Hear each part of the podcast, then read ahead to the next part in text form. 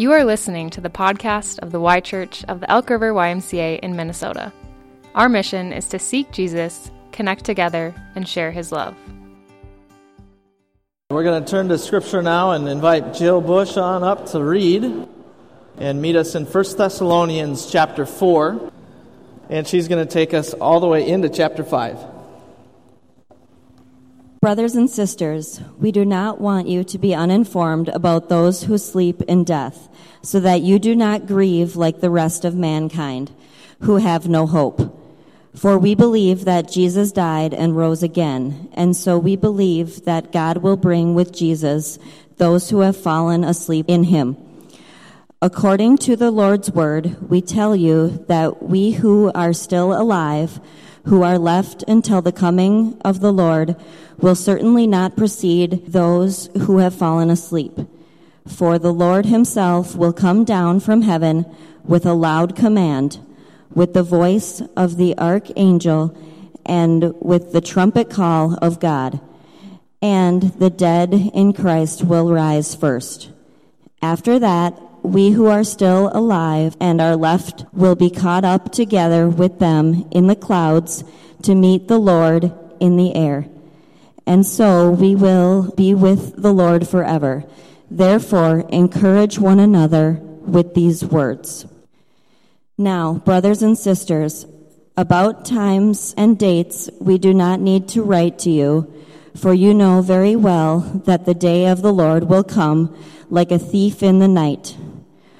While people are saying peace and safety, destruction will come on them suddenly, as labor pains on a pregnant woman and they will not escape.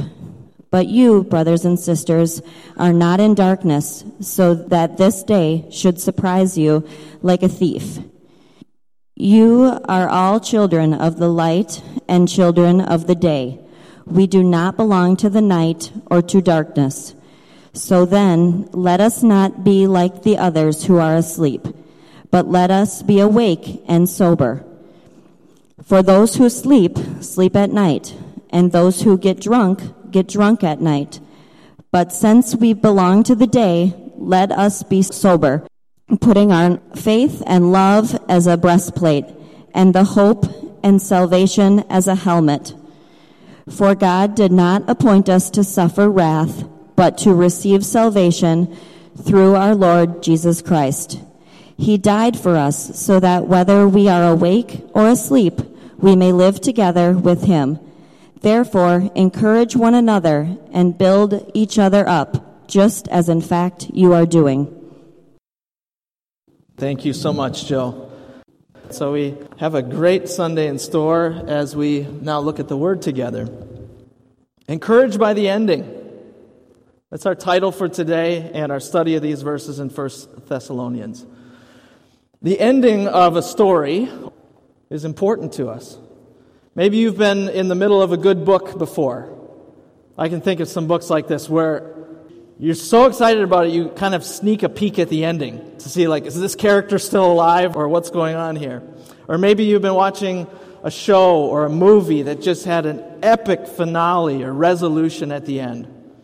We were streaming a movie as a family this past week, and we got to five minutes before the ending, and either the app or our TV just went haywire, and we could not get it to work again. So we saw all of this movie except for the last five minutes, and it was just painful. We're trying and retrying to see what happened.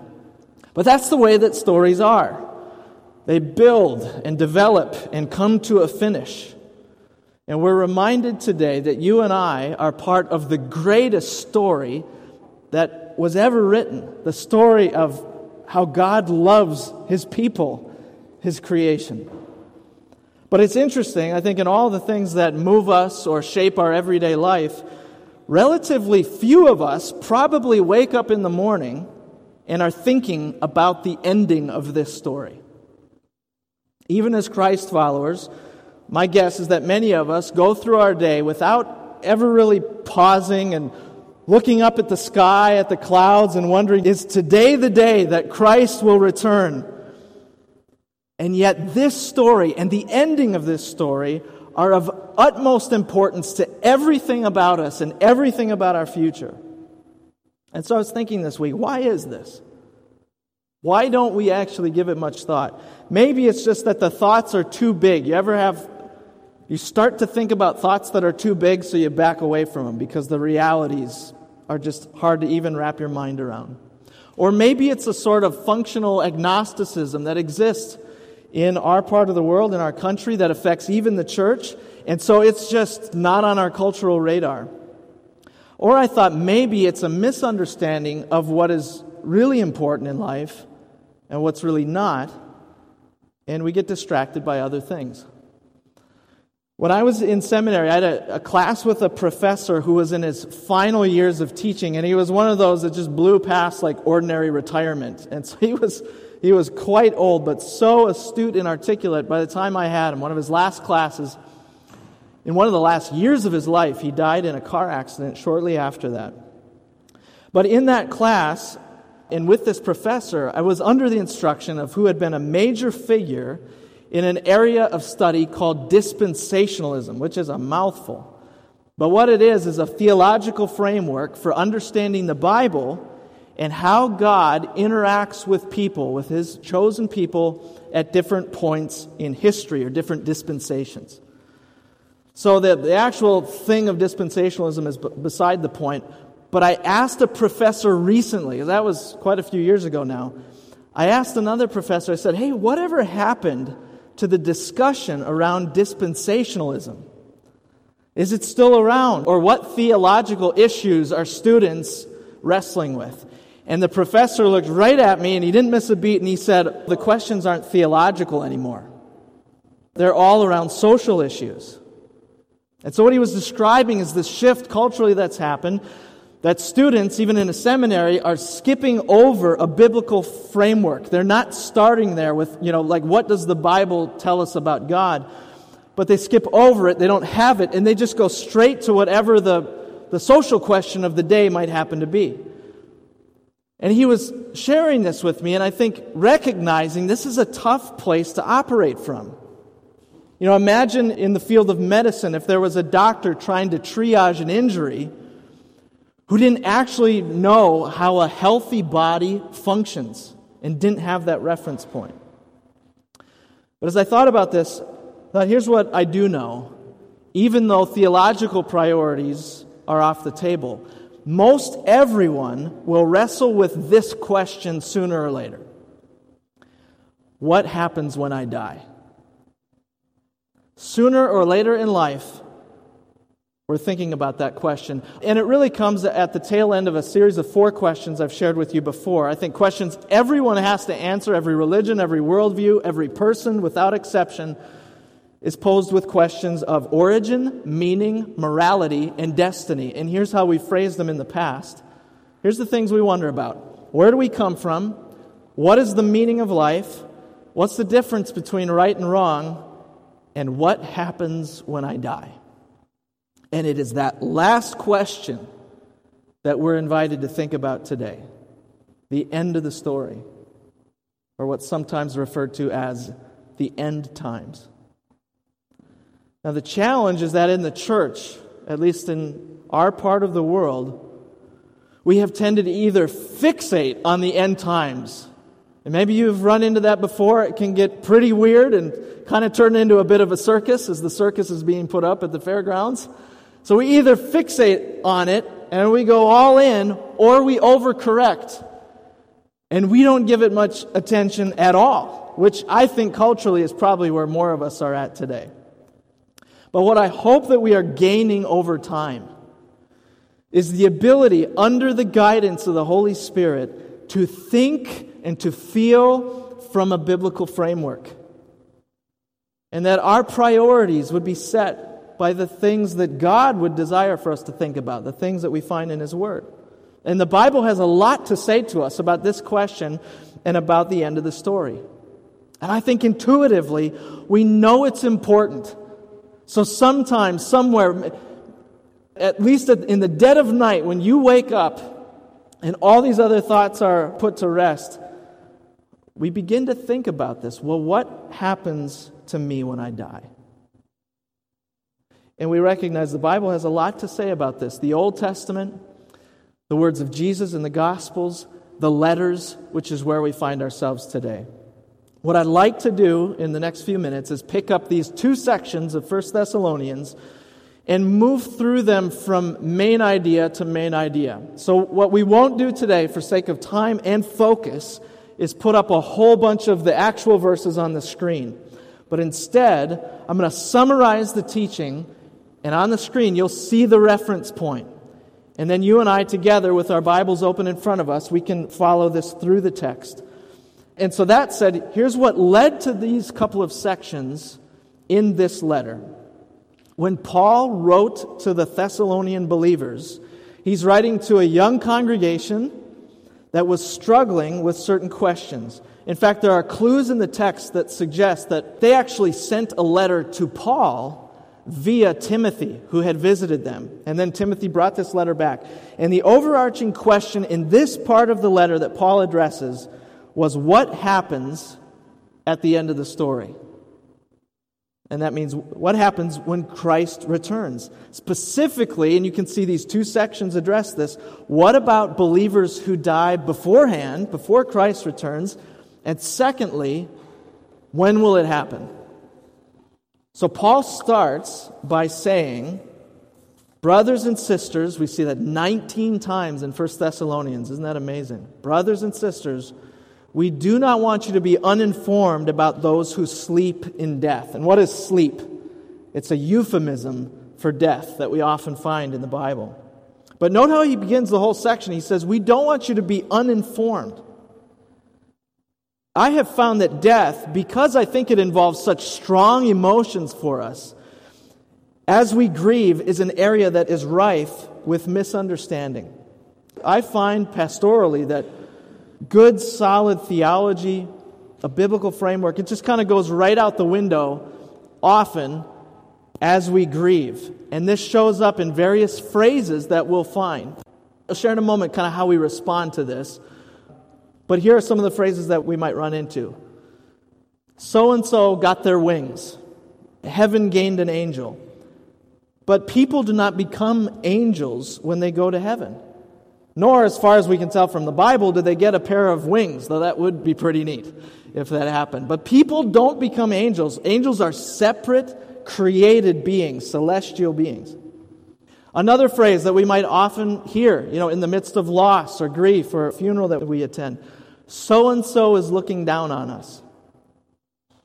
Now, could it be theoretically it could. I don't think biblically we can rule that out, but we don't have anything in the Bible that would indicate that those who have passed on are watching over our life or the events of the earth.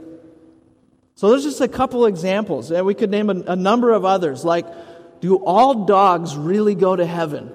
Another d- deep theological discussion we could have. But most often, when someone is grieving, and this is very important, because you'll run into these things, and I run into these things. And, and in the midst of grief, what people need is not some theological correction, but it is just a sensitivity to where they're at. And those are moments for extra grace and compassion as we walk through loss.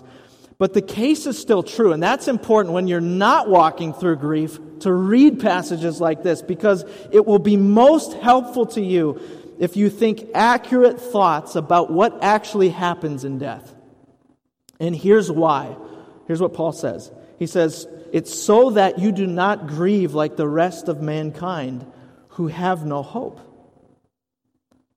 That's the verse. Here's the principle. Here's the principle. When the believer dies, our grief is met with hope. Have you ever been to a funeral or experienced a death that felt hopeless?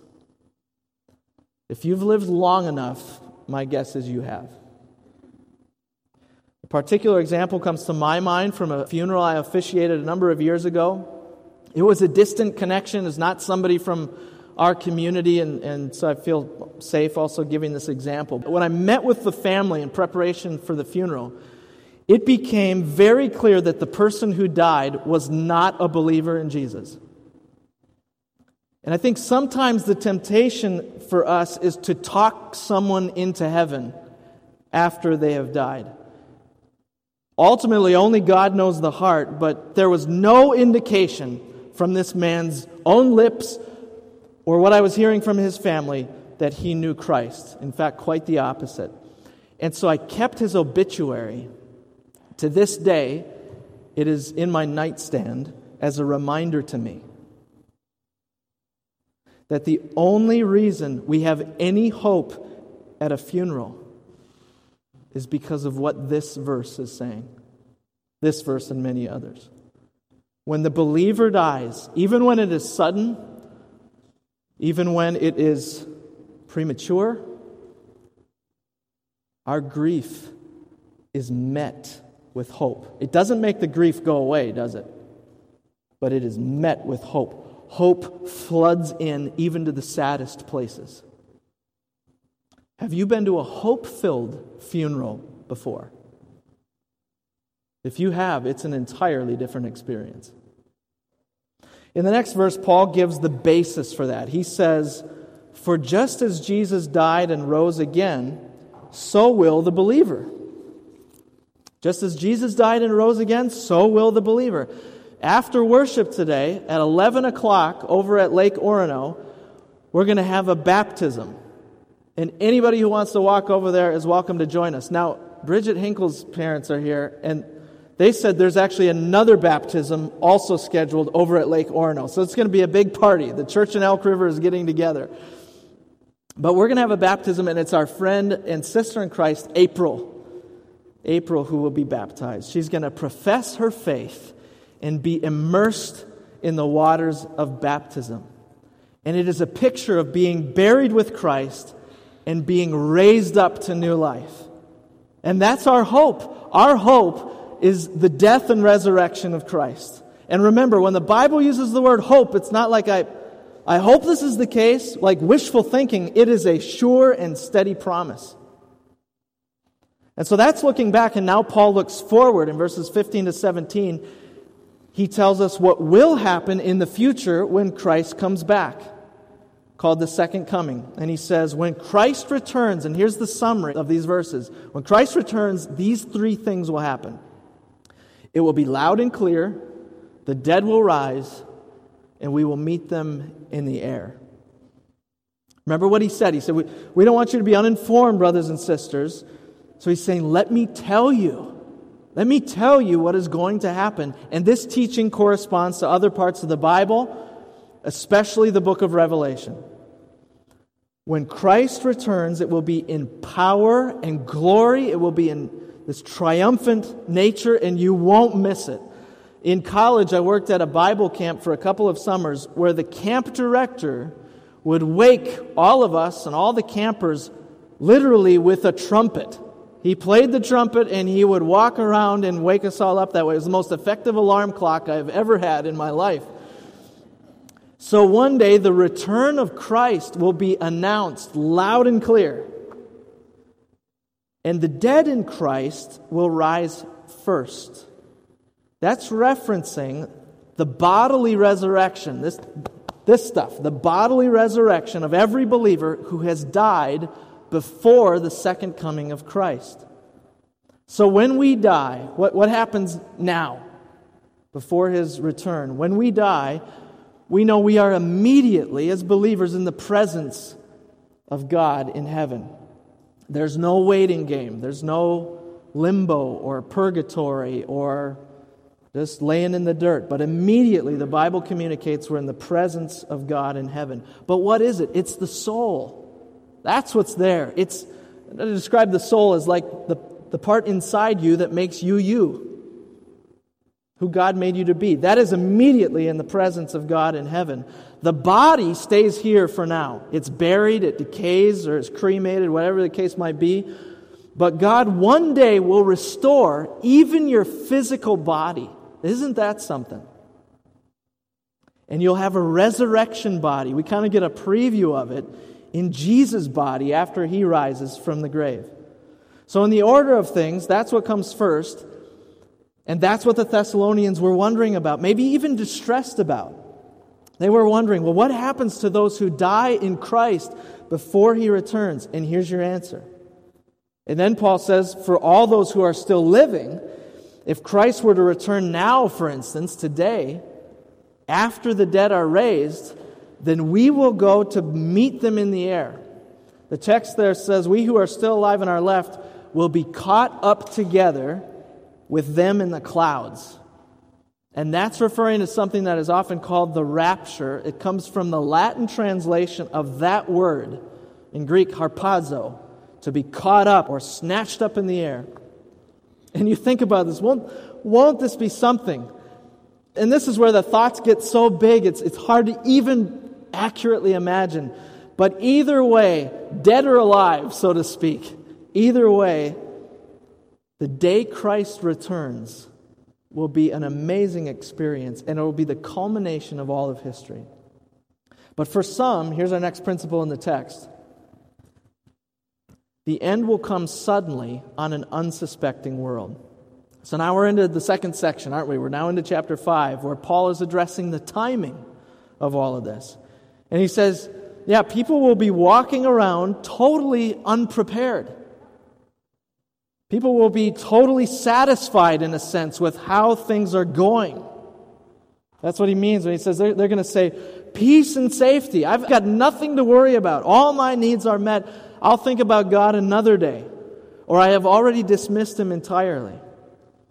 And you can imagine that happening, right? I mean, think of what it would be like if Christ returned today, July 16th, 2023. Nobody has it on their calendar. That's why Paul says that the day of the Lord, when it happens, it will be like a thief in the night. It will come suddenly, and some will not be prepared. But he's saying it doesn't have to be that way. You can be ready. And so he says, my summary believers need not be caught off guard, they live in the light. And you see across these verses this contrasting metaphor between light and dark, and night and day. And when you trust in Christ, you have the light of the world, so you can see. You get to walk around in the daylight. You can see where you're going. Maybe some of you in your homes, like in the hallway, you have one of those night lights that has the seeing eye on it, the sensor, so that it turns off automatically. And why is that? Because you don't need it in the daytime. That's not when you're going to stub your toe trying to find the bathroom or find a drink of water. As we gather over on the beach at Lake Orono later, April has a powerful testimony as we celebrate her baptism today. We get to meet in a coffee shop, and I got to hear it, and she's walking in the light, rescued out of darkness and now walking in Jesus' marvelous light. And that's where we get to live. So the day of the Lord will not spell disaster, but it will be the fulfillment of everything that we are waiting for.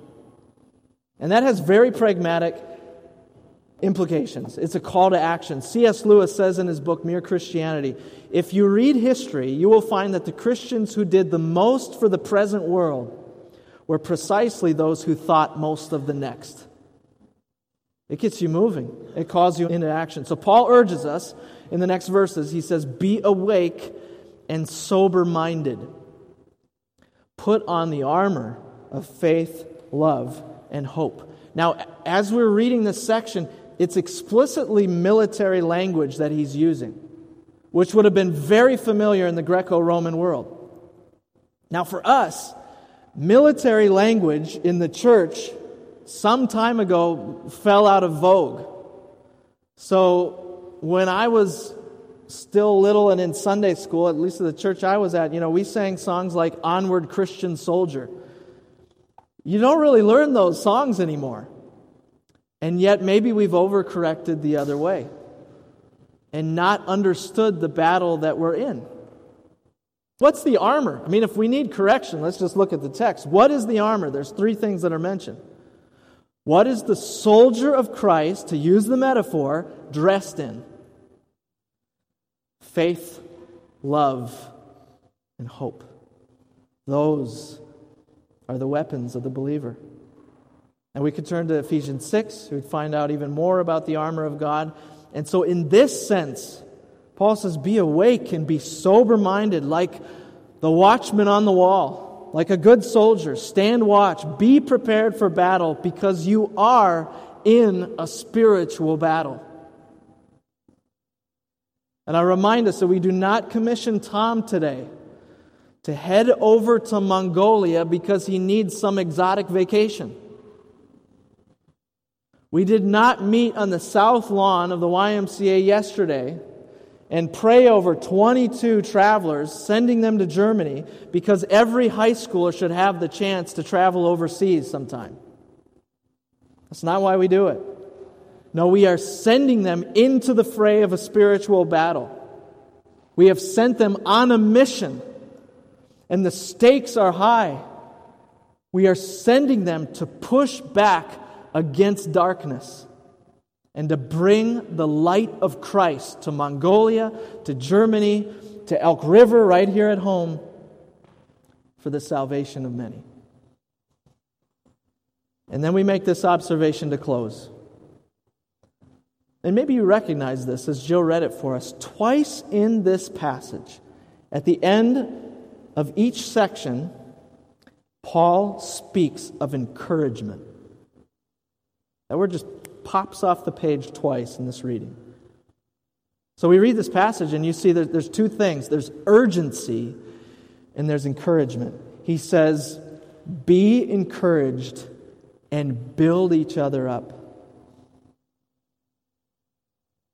Martin Luther is attributed to have said, There are only two days on my calendar today and that day, the day Christ returns.